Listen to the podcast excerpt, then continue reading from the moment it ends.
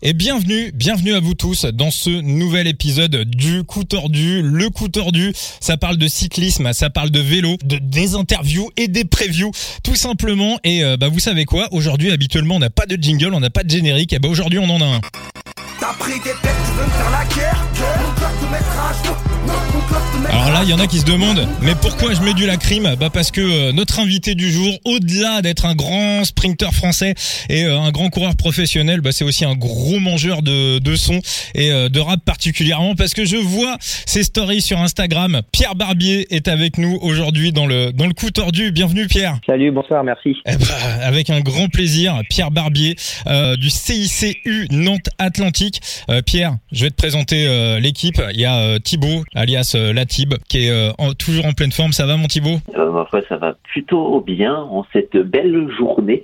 Euh, et euh, cette belle soirée. Et j'ai hâte de faire ce, ce podcast avec Pierre. C'est un vrai plaisir de l'avoir avec nous. Exactement, exactement. Bon, on en avait parlé hein, déjà de, depuis un petit moment qu'on qu'on voulait recevoir Pierre dans le dans le podcast. Et puis euh, et puis notre ami Enzo également, alias Phoenix, qui est euh, présent aujourd'hui dans le coup tordu. Ça va, mon Enzo? Bah, Écoute, ça va super bien. Salut Thibaut, salut Vincent et salut Pierre. Hein.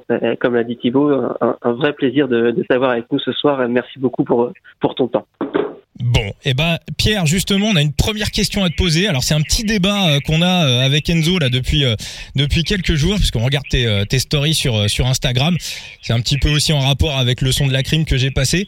Le drapeau pirate, c'est pour Marco Pantani ou c'est pour Booba? Bah, J'ai envie de dire que c'est c'est un peu plus Booba. Ah. déjà, merci merci pour l'accueil sur sur du lacrim, c'est toujours sympa.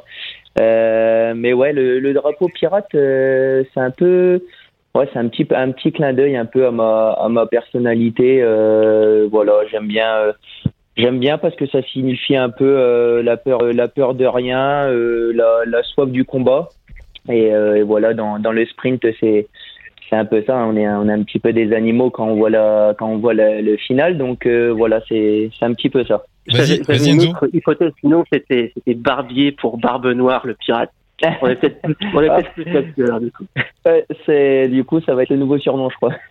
voilà. Et juste, justement, Pierre, bah, t'es, euh, voilà, t'as, un petit peu répondu, mais tes, inspirations vraiment dans le, dans le rap, dans la musique, c'est quelque chose qui te donne, euh, où tu vas chercher de, de, de la grinta, euh, notamment, je sais pas, pour tes séances d'entraînement. Euh, je vois aussi que tu fais, tu fais beaucoup de salles, tu, tu, tu cherches des inspirations, tu fais une parallèle, un parallèle un peu entre le, entre le rap français et, et, euh, et le sprint ben, En fait, euh, c'est vraiment tout simple. En fait, on fait, un, on fait quand même un sport, euh, tu sais, où, où c'est quand même vachement solitaire quand on est à l'entraînement. on s'entraîne chacun, chacun chez soi. Hein. On n'est pas dans un, dans un vélodrome ou ou une salle couverte. Donc, quand tu es un peu tout seul, bah, tu essayes de te motiver comme tu peux parce qu'il y a des journées où c'est pas c'est pas hyper facile. Donc, moi, je puise ça un peu avec les écouteurs, l'Europe. je trouve qu'il y a beaucoup beaucoup de vérités qui sont qui sont dites ouvertes. Bon voilà, et après il y a beaucoup de rap, c'est euh, du commercial, mais euh, j'écoute un peu de tout et, euh, et voilà, j'aime bien quand, quand on n'a pas peur de dire les choses et,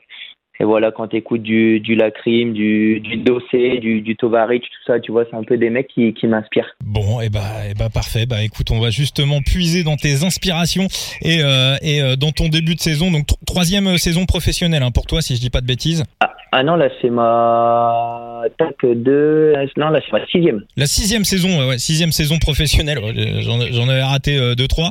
Euh, donc tu avais débuté euh, à la euh, à la Delco, passage à la BNB et donc là depuis quelques semaines tu es arrivé à la CICU Nantes Atlantique.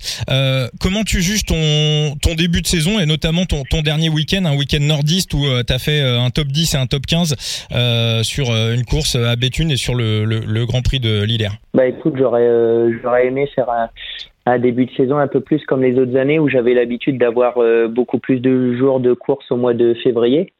Euh, mais du coup, j'ai fait que Bessèges au mois de février. Ensuite, euh, bah, j'ai refait quasiment un mois sans course à, bien me préparer. Donc j'en ai profité pour pour vraiment faire du intensif, euh, vu qu'on avait déjà fait le foncier euh, en stage avec l'équipe. Et euh, voilà, l'esprit libéré, on attaque le mois de mars, où, voilà, je cache pas mes ambitions, où j'aimerais vraiment, voilà, aller chercher un, une gagne ou un podium dès, dès là les, les, les prochaines échéances, pardon.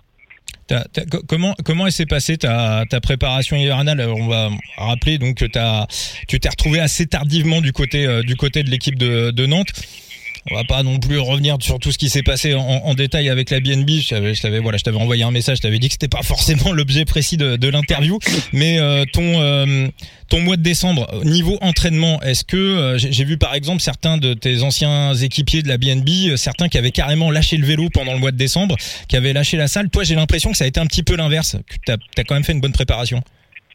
Bah, écoute, déjà, je peux te, je peux te dire que ça me dérange pas du tout de de, parler de ce sujet-là parce que bon, ben voilà, il hein, faut, faut aussi dire les choses.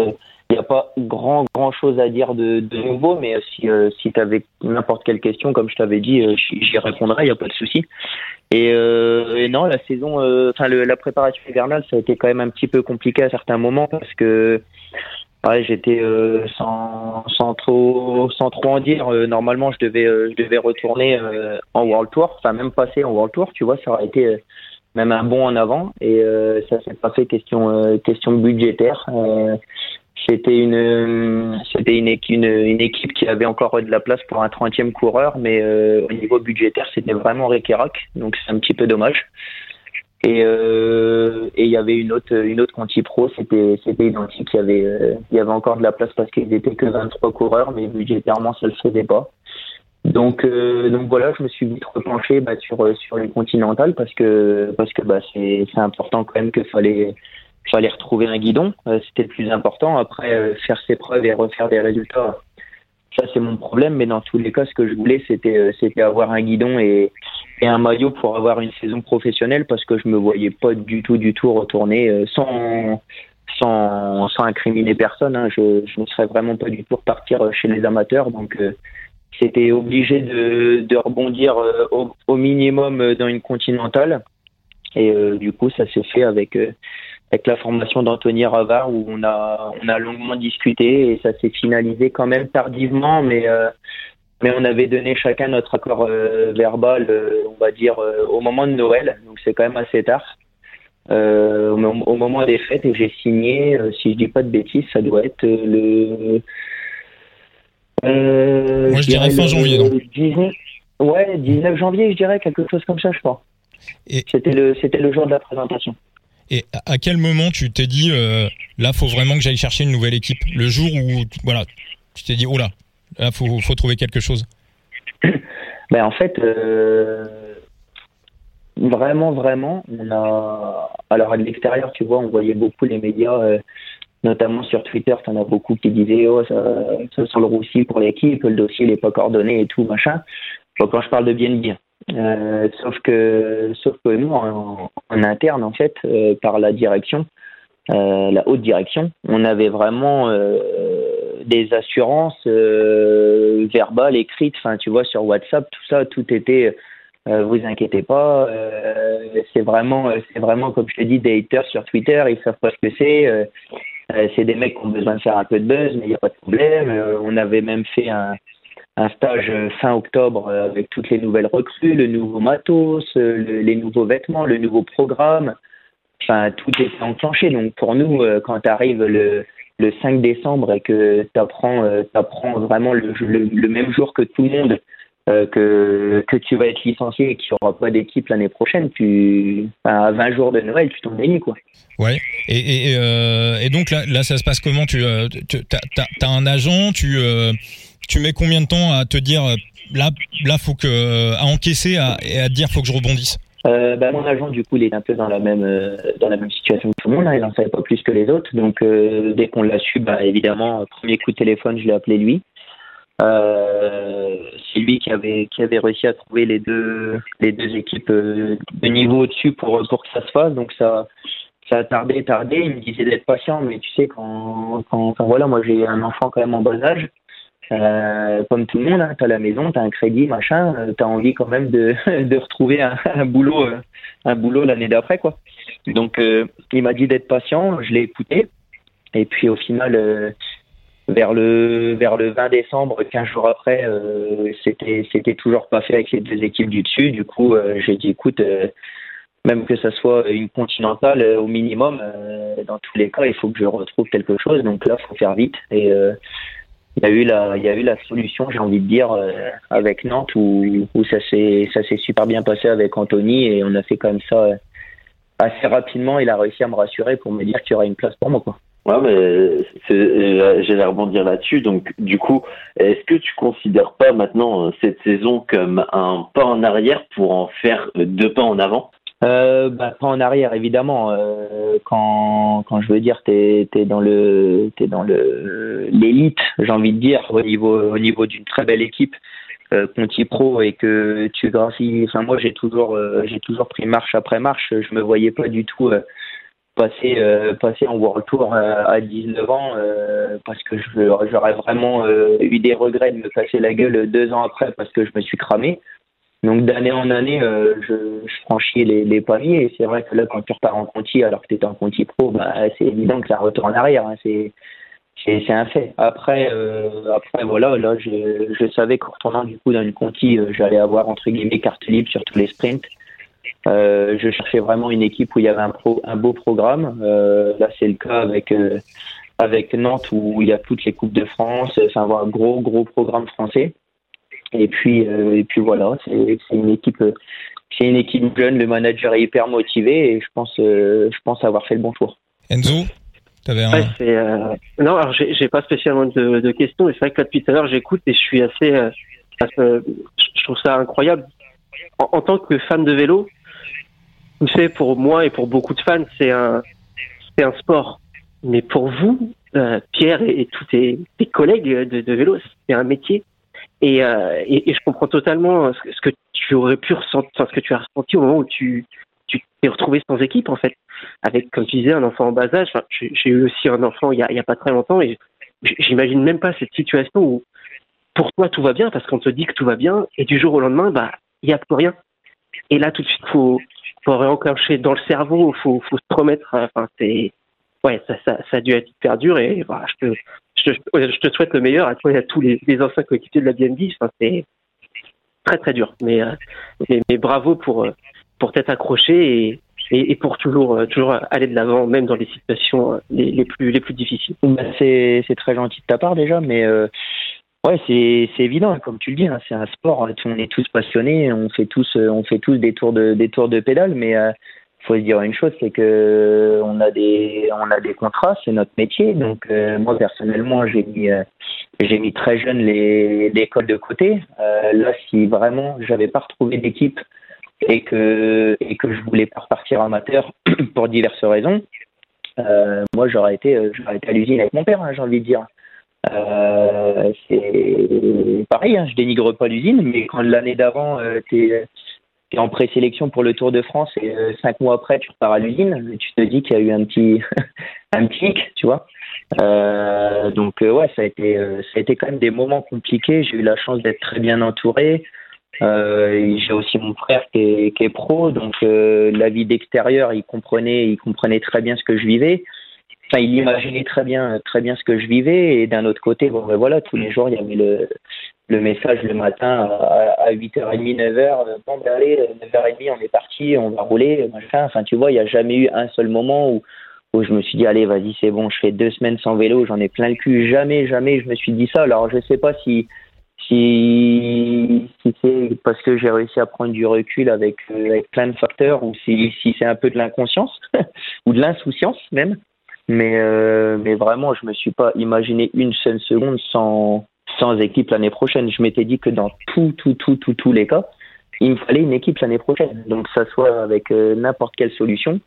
Euh, si ça se serait passé en France, j'aurais été à l'étranger. S'il aurait peut-être fallu, je sais pas, changer de pays. Enfin, tu vois, euh, même euh, pourquoi pas y aller gratuitement. Enfin, quand je dis gratuitement, payer mon salaire. Tu vois, j'aurais, j'aurais pu, j'aurais pu vraiment aller très très loin pour retrouver une équipe parce que moi j'ai un but dans ma tête, c'est, euh, je me suis toujours dit qu'un jour je, je gagnerais une étape d'un grand tour. Donc euh, je me garde cette ligne là et tant que tant que j'ai pas, euh, pas j'ai tant que tant que j'ai de l'énergie dans les jambes et dans la tête, je continuerai à croire en, en cet objectif final, si, si je peux dire. on te le souhaite en tout cas. Bah oui, oui. C'est gentil. moi, je pense que ça va le faire. Euh, bah, justement, tu parlais de ton frère euh, Rudy, bah, qui, a, qui, a, fait euh, un petit peu le même chemin que toi, sauf que lui, c'était euh, bah, c'était voulu. Hein. Il a quitté Israël, qui était en World Tour l'année dernière, pour pour rejoindre Saint-Michel-Aubert, où il se retrouve avec plus de responsabilités dans l'équipe, avec avec un rôle de leader. Ce qui est aussi ce qui est aussi ton cas, ce qui est aussi ton cas cette année.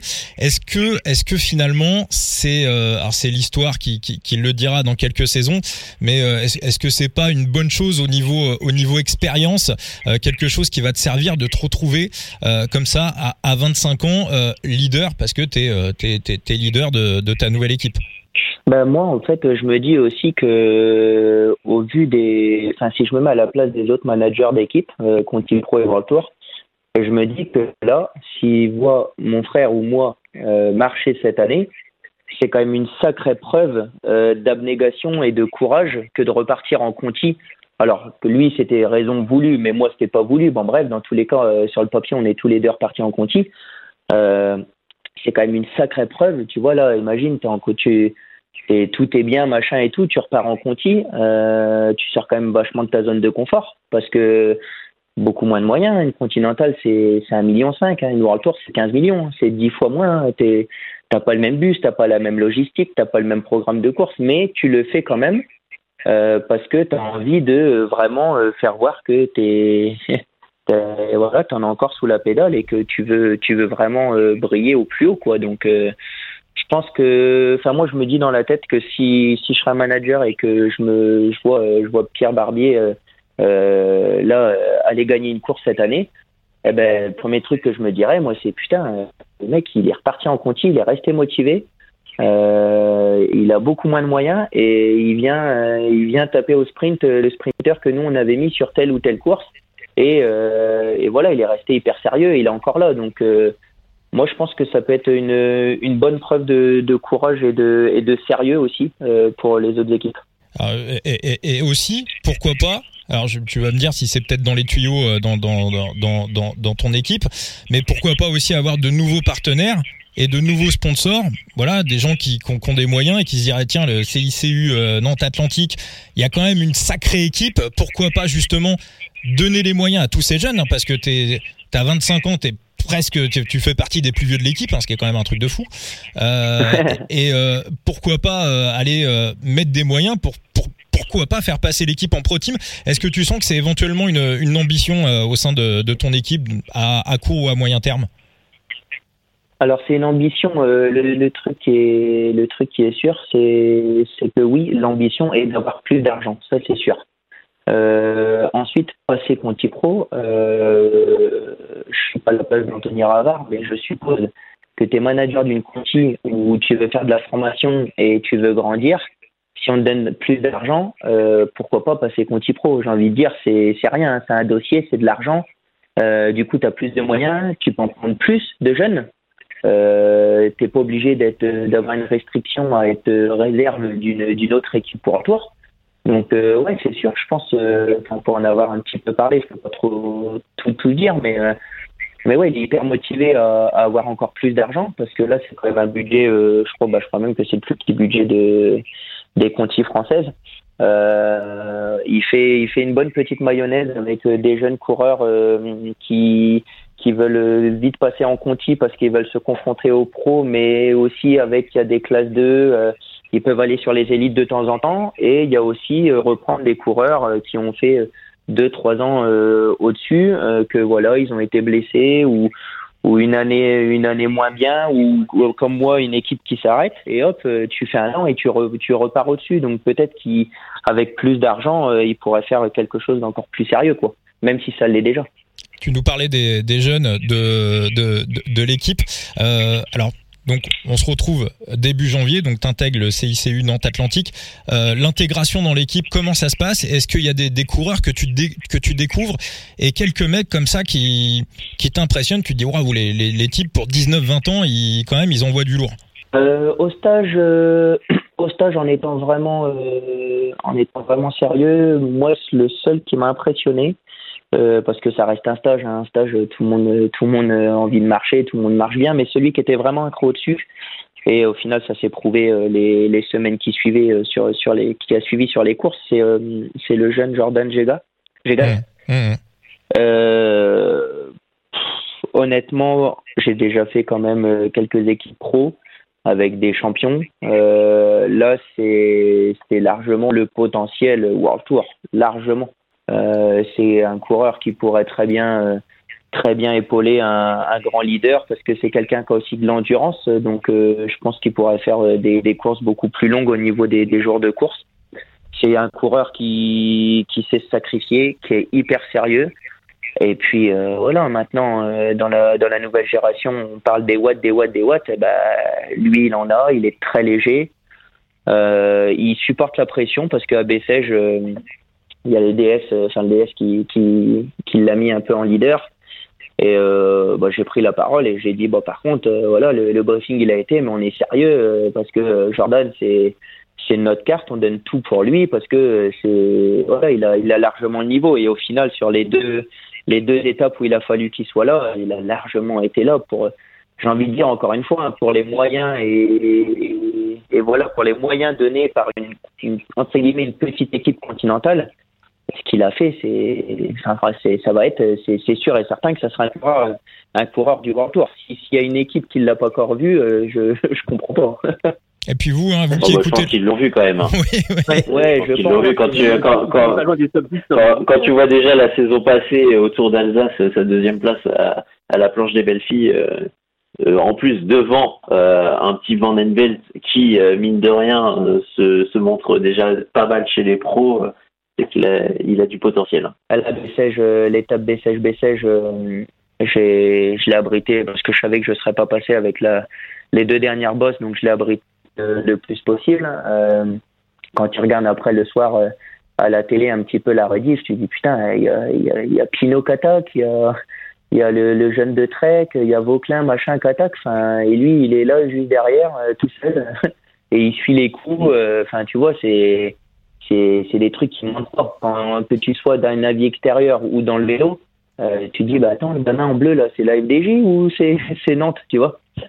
Donc, euh, donc non, mais c'est moi je suis, je suis, je suis content parce qu'en plus euh, en étant en étant entre guillemets vulgaire, c'est un mec qui, qui, porte ses couilles parce que quand il est leader, il sait l'assumer aussi. Donc c'est c'est bien déjà parce qu'il y a des mecs qui savent pas, qui sont très très forts, mais quand, quand on dit bah tiens on va rouler pour toi aujourd'hui, ah bon ben voilà c'est c'est plus trop la même, ça défile parce que le stress, parce que ceci, cela, c'est plein de facteurs, mais euh, vraiment c'est je crois en ce mec-là. Il y en a pas beaucoup que j'ai vu qui, qui, ont un talent comme ça alors que tu en continental. J'ai dit, euh, Pierre, Pierre est jeune, mine de rien, hein, mais euh, on a l'impression que c'est le grand frère de l'équipe. Grave, grave, de ouf. non, mais après, euh, je, je, me, je me prends pas pour qui que ce soit, mais en fait, c'est, c'est juste les coureurs. Euh, je, je me mets à la place des, des jeunes où moi, quand j'étais à, quand j'étais à, à, Roubaix ou à Delco et que j'avais 19-20 euh, ans et que j'osais pas trop euh, dire les choses malgré que j'aurais envie de les dire. Euh, ou là, par exemple, à BNB, quand on était sur une course et qu'il y avait un petit différent, il y avait quelque chose qui s'était mal passé, bah, toi, t'oses pas trop le dire. Par contre, un Pierre Roland, euh, alors je me mets pas à l'envergure de Pierre Roland, mais je veux dire dans le dans la hiérarchie de, du front de l'équipe, euh, un mec comme Roland, euh, s'il fallait dire quelque chose, il fallait, il disait. Si, si Gauthier, il avait quelque chose à dire de la part de quelqu'un d'autre, c'est pareil, il le disait. Donc là, moi, euh, soit au stage ou pendant la course, dès que je vois au niveau euh, de l'intérieur de l'équipe, si si on, vient me rapporter un peu un truc où j'entends quelque chose, bah, sans dire la personne, bah, moi je vais me mettre à leur place parce que j'ai entre guillemets moins à perdre qu'eux. Parce que moi, le, que c'était un an et hop, j'ai envie de, de repartir au-dessus. Je ferai pas, je ferai pas trois quatre ans à Nantes, quoi.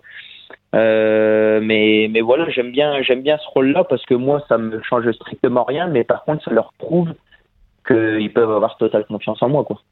Ouais, et puis euh, c'est, je rebondis sur ce que disait Thibaut un peu plus tôt. C'est finalement peut-être un, un, mal pour un bien qui va permettre de, de, de, prendre plus de leadership et d'assurance pour pour rebondir plus haut l'année prochaine et je te le souhaite dans une, dans une, dans une Pro Conti ou même en World Tour, euh, d'avoir déjà cette, cette base d'assurance pour t'imposer plus euh, au, sein de, ta prochaine équipe. En fait, souvent quand tu prends ces responsabilités-là, euh, c'est souvent les, coureurs anciens machin et tout. Et moi au final quand je regarde quand je regarde l'âge que j'ai je me dis que moi en fait juste je suis dans une équipe hyper jeune.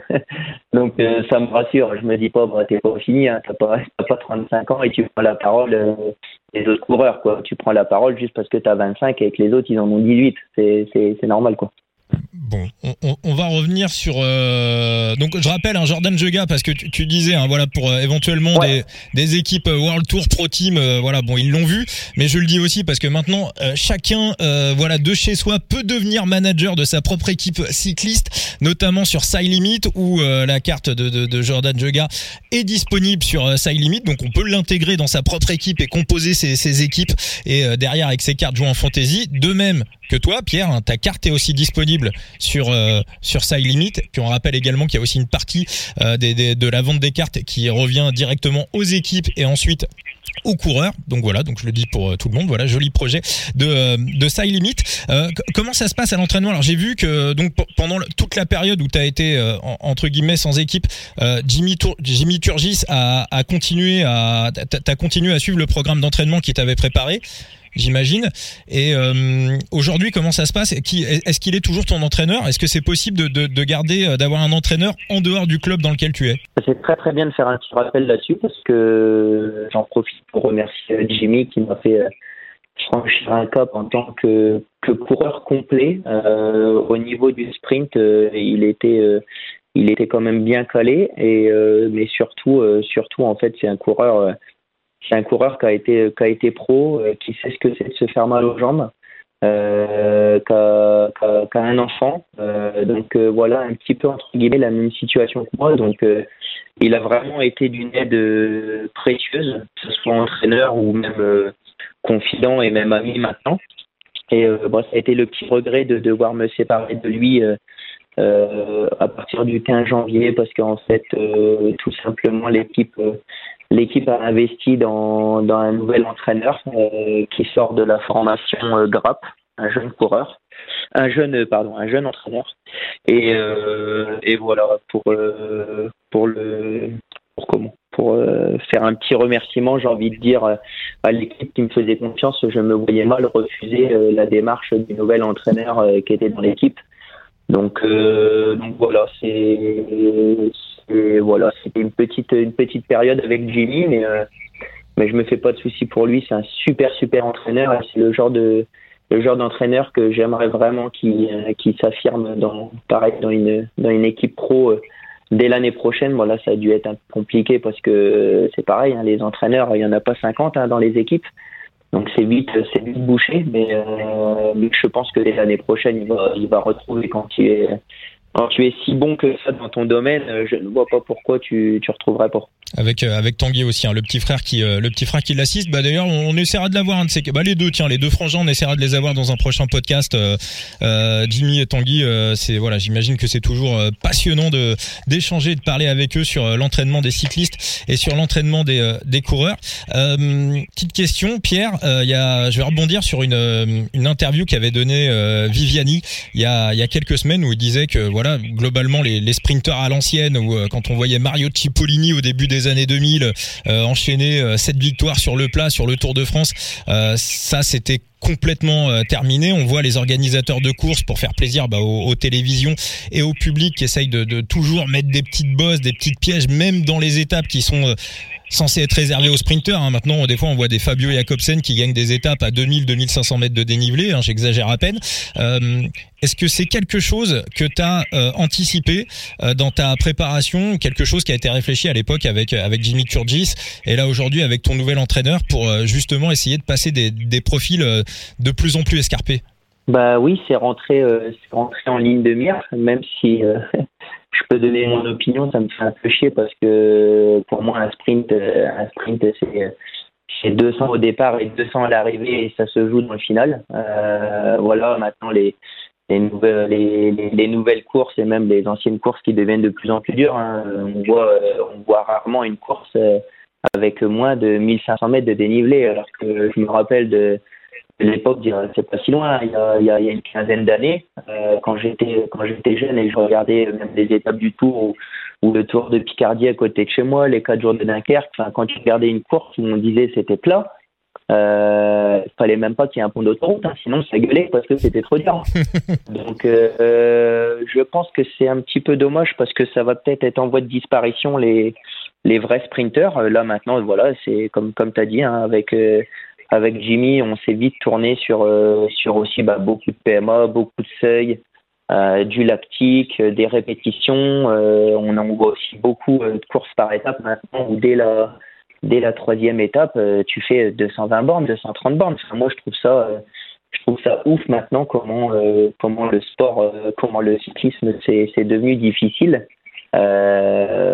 Je dis pas qu'avant les sprints étaient faciles, mais mais voilà maintenant tu, tu le vois, il y a plus de il n'y a plus de courses où tu prends comme un entraînement, il euh, faut, direct être bien. Enfin là, ce week-end, j'ai encore fait, ça faisait très très longtemps que j'étais parvenu sur euh, sur des classes 2 et euh, enfin deuxième catégorie pardon et et c'est c'est fou parce que les classes 2 de maintenant c'est les classes 1 d'il y a 10 ans et les classes 1 de maintenant eh ben c'est les hors catégories voire presque World Tour d'il y a 10 ans parce que maintenant tu prends une classe 1 du début de saison avec euh, Marseillaise, Bessèges, au Var, tu as, 10 ou 12 World Tours au départ. C'est quand même euh, c'est quand même pas anodin. C'est que maintenant c'est tellement la chasse euh, la chasse au point et et, être en forme et, voilà toujours toujours toujours plus que bah maintenant tu arrives au mois de janvier au stage hein, dès le stage hein, tu as, des entraîneurs et des DS qui n'hésitent pas à te dire bah, par contre là non peut-être pas de bière là peut-être pas de dessert tu vois. Euh, c'est tellement tellement à la limite de tout que maintenant euh, en fait tu c'est tu peux pas tu peux pas faire 30 000 kilomètres à l'année euh, regarder une combinaison qui gagne 5 watts un, un casque qui gagne 10 watts euh, à peser ce que tu manges et à côté de ça aller manger aller boire de bière euh, pendant euh, le, le, le, soir d'un entraînement tu vois en fait, tu es tellement euh, à la limite de tout que bah, tout est tout est calculé quoi. Non, c'est euh, encore une fois c'est hyper intéressant de d'entendre l'avis d'un dire d'un insider du peloton. C'est vrai que nous à la télé, on, on a vu ce, ce shift se créer. Euh, comme tu disais, bon, je suis pas, suis pas dans les plus vieux, mais j'ai, pu connaître encore cette époque des, purs sprinters. Tu sais, Cipollini qui, alors lui, en plus d'être un pur sprinter, c'était un mec qui gagnait que s'il avait sept gars devant lui dans son train. Il a quand même créé le, système de, train avec la propulsion du dernier étage de la fusée dans le final. Et il était quasiment imbattable dans sa, grande époque. Euh, c'est vrai qu'aujourd'hui, euh, on, on, voit des profils de sprinteurs beaucoup plus polyvalents.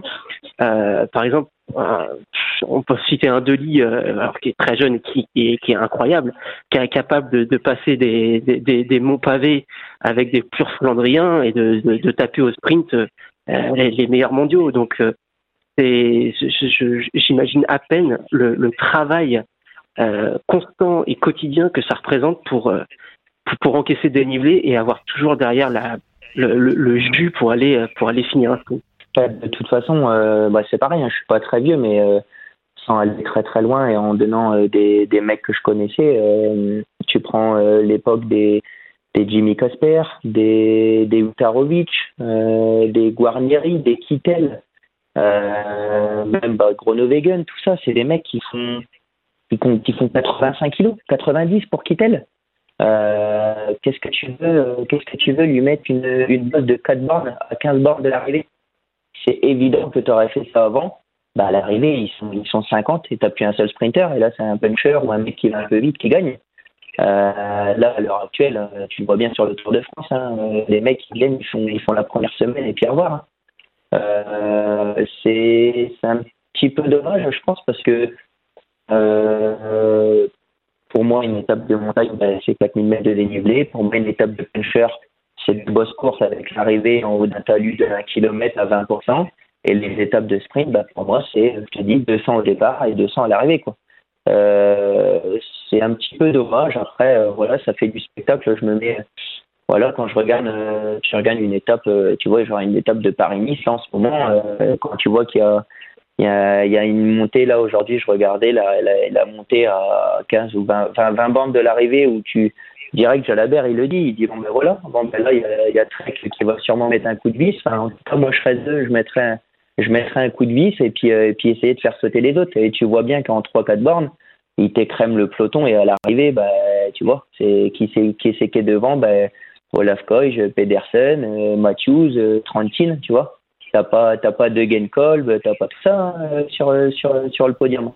T'as pas Bennett, euh, voilà. Et ça va être un nouveau un nouveau mode un nouveau mode d'entraînement, euh, un nouveau un nouveau mode aussi de de comment d'appréhender les courses, enfin de, de s'entraîner pour les courses euh, et voilà, va falloir s'y plier parce que c'est comme ça. Hein. Je pense qu'on est on est parti dans ce dans ce sens-là. Un grand merci à Pierre, à Pierre Barbier pour euh, cet épisode du podcast Le coup tordu. Euh, alors bien évidemment, ce n'est pas terminé. Hein. Vous retrouverez Pierre avec euh, Latib et Enzo euh, très bientôt pour la deuxième partie de cette interview où Pierre va, va vous raconter plein de choses. On va revenir notamment sur euh, sur ses courses. On reviendra aussi sur la fameuse histoire des des photos finish qui qui pose problème. Je vous donne la date. Le deuxième épisode sera disponible le mardi 14 mars. Ça sera à partir de 20h sur toutes vos plateformes de euh, podcast. Et en attendant, vous pouvez retrouver Pierre, hein, bien évidemment, sur ses réseaux sociaux, son compte Instagram Pierre Barbier et euh, le coup tordu également. On est absolument partout sur Twitter, sur Facebook et sur Instagram.